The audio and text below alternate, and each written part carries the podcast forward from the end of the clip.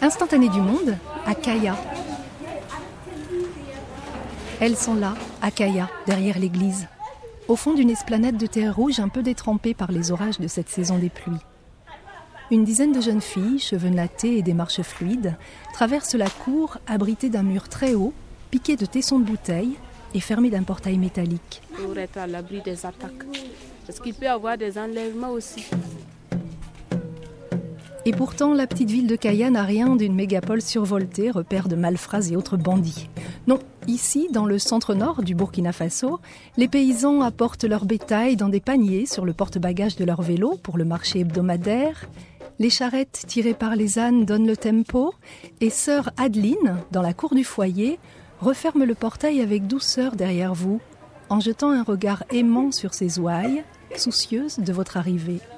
Souvent, il y en a qui ont peur. Parce que quand tu arrives nouvellement, si tu regardes un peu les risques que tu as bravés pour arriver ici, si tu t'hasardes et puis on t'enlève dehors, ça peut arriver.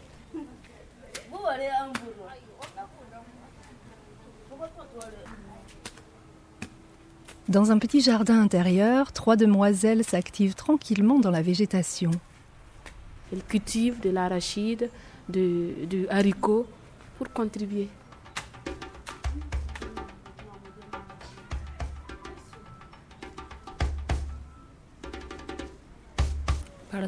Je suis de Barsalogo. C'est à 42 km d'ici. Je suis venue à pied, je me suis renseignée, je savais que le centre existait, mais je ne savais pas où. J'ai marché toute la nuit, j'ai dormi dans la brousse.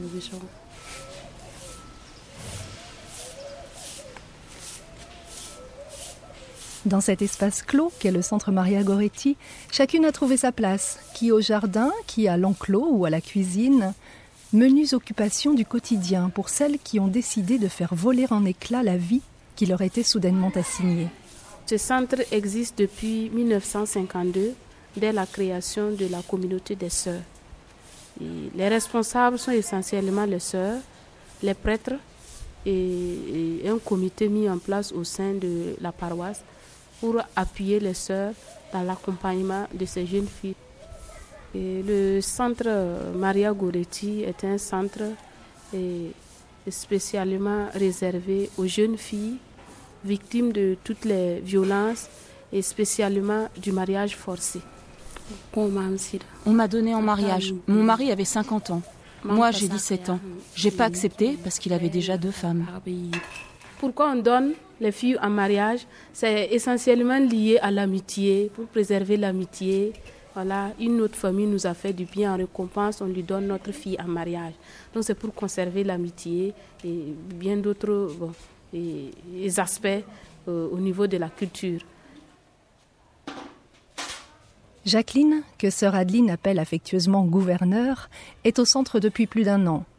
Autour de cette grande fille au regard baissé, d'autres se regroupent.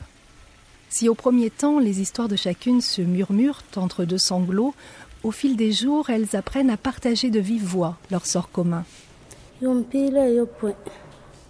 J'ai 17 ans. Kadi. Je suis ici depuis 15 jours. J'ai couru pour venir jusqu'ici. Mon mari est un vieux, c'est pour ça que je me suis enfuie.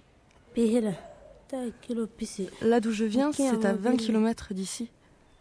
Je suis venue en bus. Mon mari, il a déjà quatre femmes. Je, je ne voulais pas être la cinquième femme de ce vieux-là. Mes parents ne savent pas que je suis dans ce centre. Je me plais ici. J'espère que mes parents ne vont pas venir me chercher. J'espère aussi me marier un jour.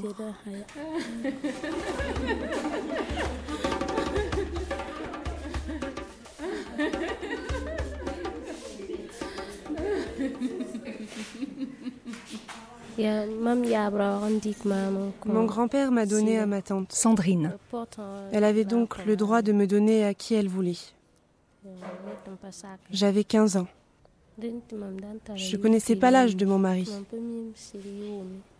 Quand j'ai dit que j'étais pas d'accord pour me marier, ma grand-mère m'a dit qu'il n'y avait pas de problème. C'est elle qui m'a donné de l'argent pour venir en bus ici. C'est la femme de mon grand-père qui m'a donné de l'argent. Et une de mes sœurs m'a donné aussi de l'argent pour que je puisse prendre le bus pour venir ici.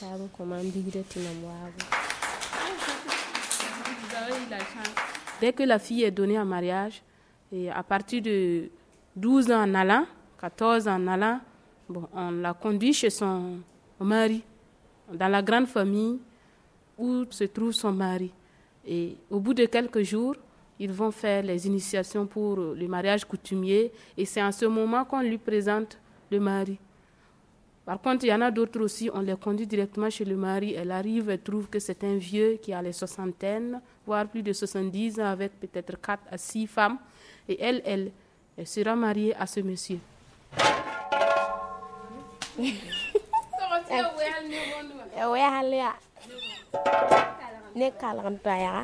Sandrine et Caddy sont retournées à leur ouvrage. Aujourd'hui, elles sont toutes deux de cuisine pour le groupe. Les conversations ne sont plus nécessaires ici. La fumée du feu de bois pique les yeux, à moins que ce ne soient les souvenirs remués auparavant. La majorité des filles qui nous arrivent, elles ont un problème psychologique parce que c'est vraiment, on, brime leur liberté et il faut quand même accepter ces risques de quitter sa famille pour un inconnu. Parce que généralement, quand tu quittes la famille, bon, en tout cas, euh, généralement, tu es banni. Voilà, tu es banni. Donc, euh, c'est vraiment l'inconnu. Hein. C'est oser quand même dire non, voilà, à cette réglementation au sein de la famille. Et donc, elles sont psychologiquement, moralement blessées.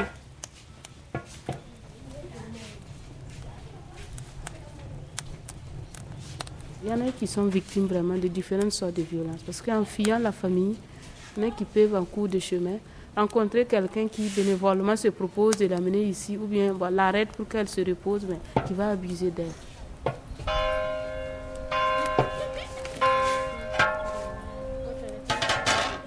Que la cloche de l'église se mette à sonner et toutes abandonnent leur ouvrage et se retrouvent main jointes dans la cour de leur foyer. La majorité des jeunes filles sont de confession musulmane et animiste. Bien souvent, elles troquent ici leur prénom, leur culte et leur histoire. Il y en a qui ont été battus, il y en a qui ont été violés. Voilà, donc euh, et cet aspect aussi, on, se bat comme on peut avec le minimum de connaissances qu'on a, mais nous ne disposons pas de psychologues, ne disposons pas non plus les moyens financiers pour faire appel à des spécialistes. Nous, on travaille avec ce qu'on a formation que nous avons reçue, nous les accompagnons comme nous pouvons et nous prions pour elles.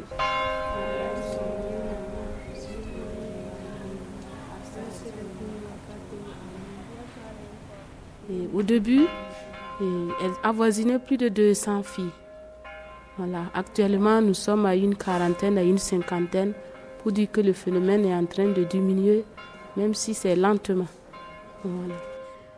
Une des prières du jour achevée, les filles reprennent balai, marmite, panier, une organisation bien rodée, mise en place par sœur Adeline et ses comparses. Bon, il faut les prendre en charge sur tous les aspects. quand elles arrivent, elles arrivent réduites. Pour fuir, il ne faut pas prendre des objets au risque de se faire remarquer. Donc, elles arrivent réduites. Donc, il faut les habiller, il faut les nourrir, il faut les soigner.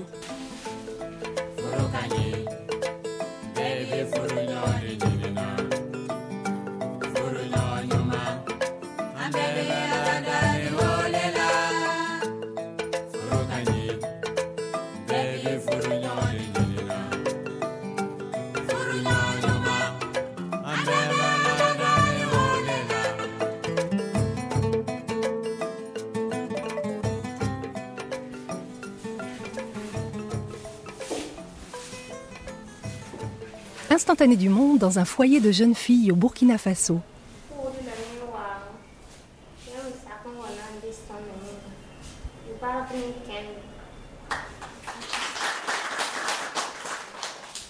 Puisque vous êtes là, bien sûr, il y a un discours de bienvenue. L'une d'elles s'y colle en balayant sa timidité, tandis que les autres, assises en rang sur des bancs, gardent tête baissée et mains serrées sur les pagnes colorées de leurs jupes. Sœur Adeline, voile blanc et pagne de Bogolan aux batiks indigo, présente officiellement ses troupes. Depuis ces cinq dernières années, nous accueillons de plus en plus de filles scolarisées, figurez-vous. Une fille qui peut faire la sixième, la cinquième, la quatrième, et qu'on voilà, on enlève de l'école, lui donner un mariage. Donc, euh, pour dire que le phénomène perdu, ça perdu.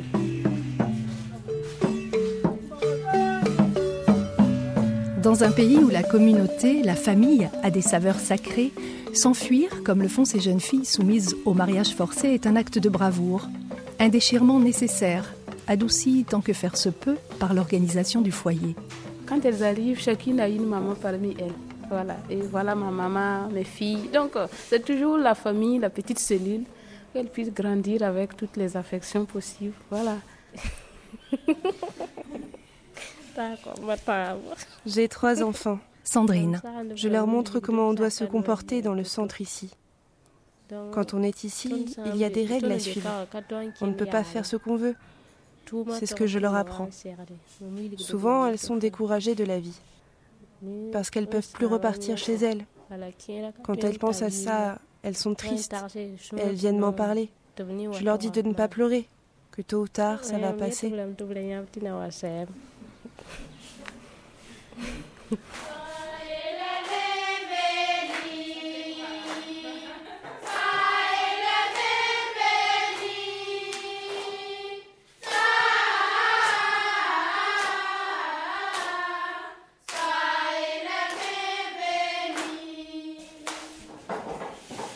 La durée moyenne est de trois ans.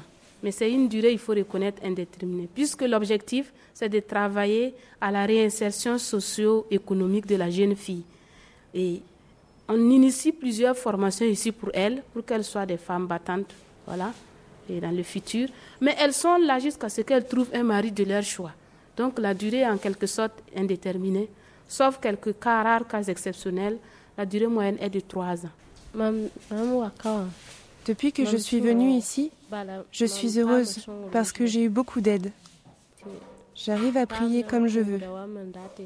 J'ai appris à tisser et à fabriquer le savon. Pour mon avenir, je prie Dieu.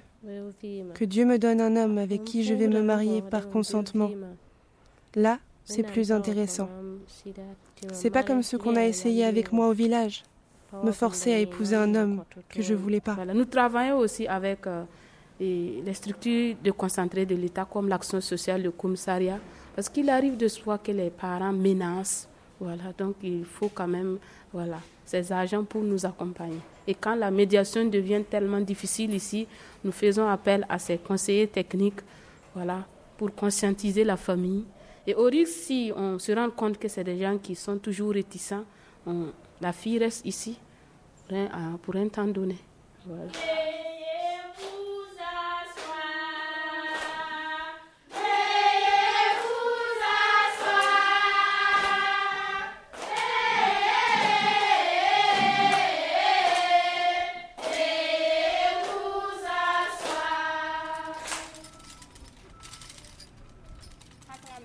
Sandrine est au foyer depuis maintenant sept ans.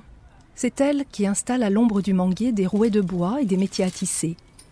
Les fils de chêne tendus par des pierres à cinq mètres de là. La jeune fille manie la navette avec célérité, tandis que d'autres enroulent les fils courbés sur la terre rouge. Quand elles arrivent nouvellement, généralement on les oriente vers la couture. Voilà, et on les suit de près pour voir un peu, parce que si elles s'intéressent au tissage, de temps en temps tu vas la voir à côté de celles qui tissent ou sur les machines. Et un bout de temps, on les oriente. Voilà. Nous les formons. Mais quand elles quittent le foyer, nous ne disposons pas de moyens pour les équiper. Donc, euh, c'est une source de démotivation pour certaines. Tu apprends une activité et après, tu ne peux pas exercer parce que tu n'as pas les moyens. Donc, euh, c'est un autre problème qui est là. Sandrine s'absorbe dans la création de rayures en bleu et blanc. D'autres l'observent, tandis que certaines s'en vont sous la véranda vérifier leurs messages sur les téléphones portables branchés là-bas.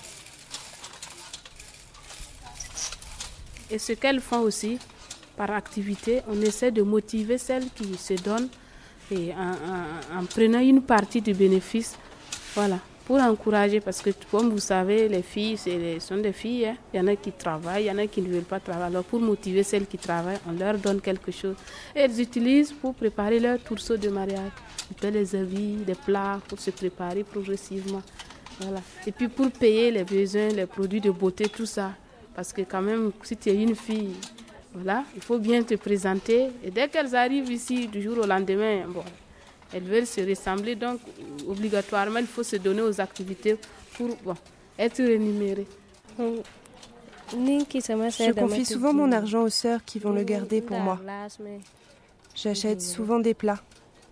Et s'il reste de l'argent, je le mets de côté. Comme ça, quand je vais me marier, ça va me servir. Je rêve toujours de me marier. Surtout que je ne vais pas à l'école. Je ne peux pas faire autre chose. Je ne veux pas être religieuse. Je ne pars pas à l'école, alors je ne peux pas devenir religieuse.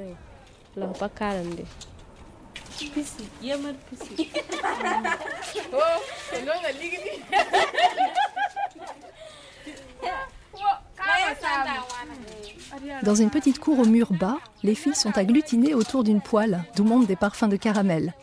Accroupie devant l'huile frissonnante, Pauline laisse tomber des beignets qu'elle retire presto avant de les stocker dans un seau en plastique. Elles vendent entre elles, elles vendent au sein de la paroisse, surtout quand il y a des rencontres.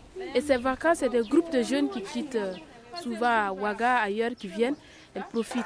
Et puis à la porte aussi, il y a des gens. Voilà, elles vendent. Elles se débrouillent pour vendre.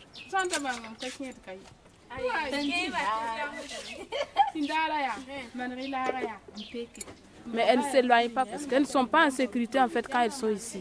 Dès qu'elles sont ici, elles sont étiquetées. Et même en ville, elles sont à la risée des gens parce que les gens les insultent. Donc du coup, pour les protéger, on a réglementé de sorte à ce qu'elles évitent de circuler bon, à tout temps. Voilà.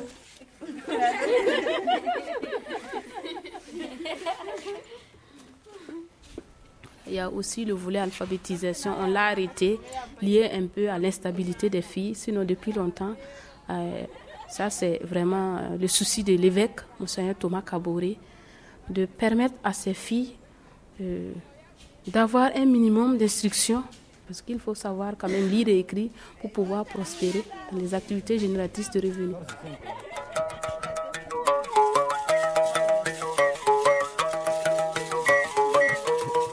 Apprendre, partager, envisager l'avenir, faire cascader des rires et tenter d'oublier, c'est le quotidien des jeunes filles du foyer Maria Goretti de Kaya. Une parenthèse salvatrice dans un pays qui interdit le mariage précoce, mais qui peine à faire appliquer cette loi. Il y en a qui, bon, après euh, quelques séjours ici, elles ont été flattées par les parents, elles sont retournées, soit que c'est la maman qui est malade ou ceci. Souvent, nous, on ne maîtrise pas bien. A une qui était là toute triste parce qu'il y a sa mère qui est hospitalisée et elle doit rentrer et nous-mêmes, ça nous inquiète. J'essaie de joindre un peu les alentours pour voir effectivement si la maman est malade, je ne sais pas. Donc ça peut arriver qu'elle retourne, on profite, on l'enlève et on s'éloigne jusqu'en Côte d'Ivoire avec elle et c'est fini.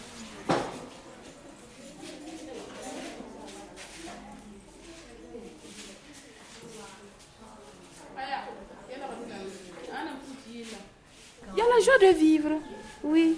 Et nous aussi, on est très très contentes quand on les rencontre vraiment tout épanoui. On s'est Ça, ça arrive comme ça. Donc ça fait partie aussi de la vie.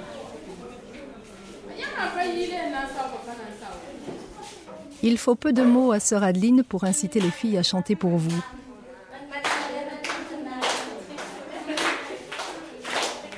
Là, dans l'oubli de la danse, les visages s'ouvrent et sourient. Les croix et les médailles pendues autour du cou volent sur les poitrines et les bras se lèvent comme autant d'invitations au ciel, à la vie.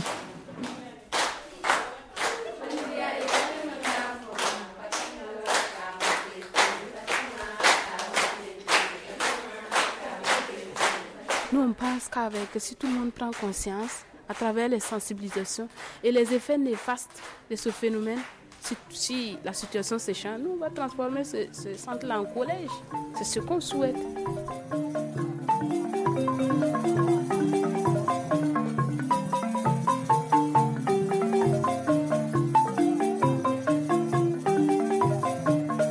Instantané du monde. Une émission pour le meilleur et sous l'égide Dan Bono. Et c'est Nicolas Palcossian qui balance avec vous aujourd'hui à la technique. Merci Nicolas. De rien, Anne. Merci à Clémence Tuna de la RTB. Merci à Sœur Adeline Ouedraogo et à toutes ses protégées du Centre Maria Goretti. Merci encore pour leur voix à Corinne Valarino, Léna Sichez et Emma Rosenman. Vous pouvez retrouver cet instantané en couleur via le blog de l'émission à cette adresse instantdumonde.blogspot.fr.